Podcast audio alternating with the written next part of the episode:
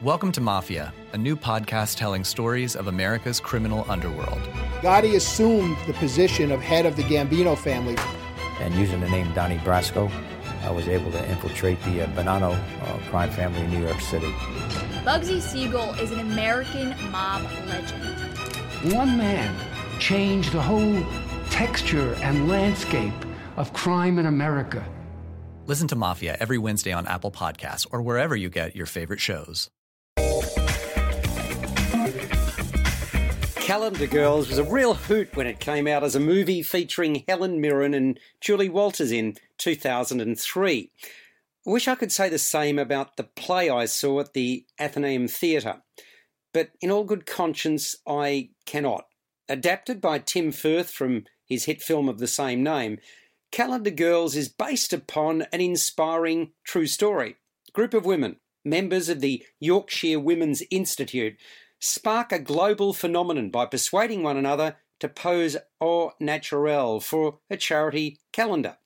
As interest snowballs, they find themselves revealing more than they'd ever planned. It all begins when Annie's husband John dies of leukemia.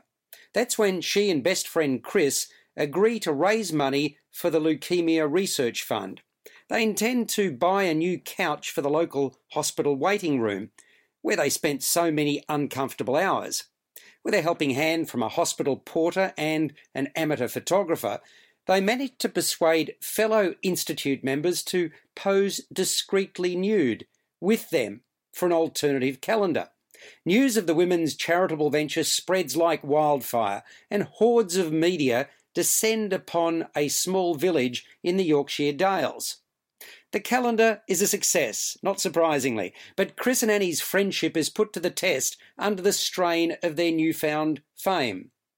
One of the best selling plays in British theatrical history, Calendar Girls opened at the Chichester Festival Theatre in 2008, hit London's West End the following year.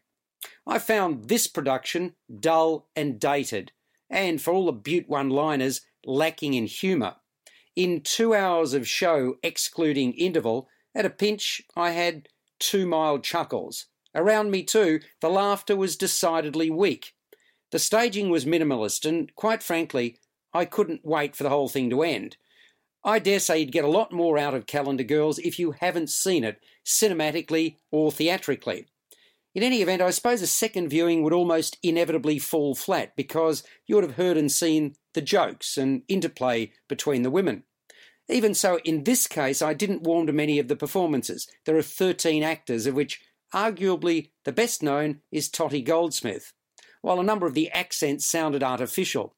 Pity about all I've said, because upon entering the theatre, I was most certainly in the right frame of mind to be entertained. Upon exiting, I couldn't help thinking I'd seen a rather amateurish version of Calendar Girls. Directed by Peter J. Snee, it's playing at the Athenaeum Theatre in Melbourne until the 7th of October. Subscribe to the full podcast at Audioboom, Stitcher, and iTunes, or your favourite podcast distributor. This has been another quality podcast production from Bytes.com. From Audioboom comes Covert, a new podcast that delves into the murky world of spies, soldiers, and top secret military operations. I'm Jamie Rennell, and together we'll discover the real stories of history's greatest classified missions, told by the operatives, soldiers, and journalists who experienced it firsthand. Follow Covert on Spotify or subscribe now on Apple Podcasts, Stitcher, or wherever you find your favorite shows.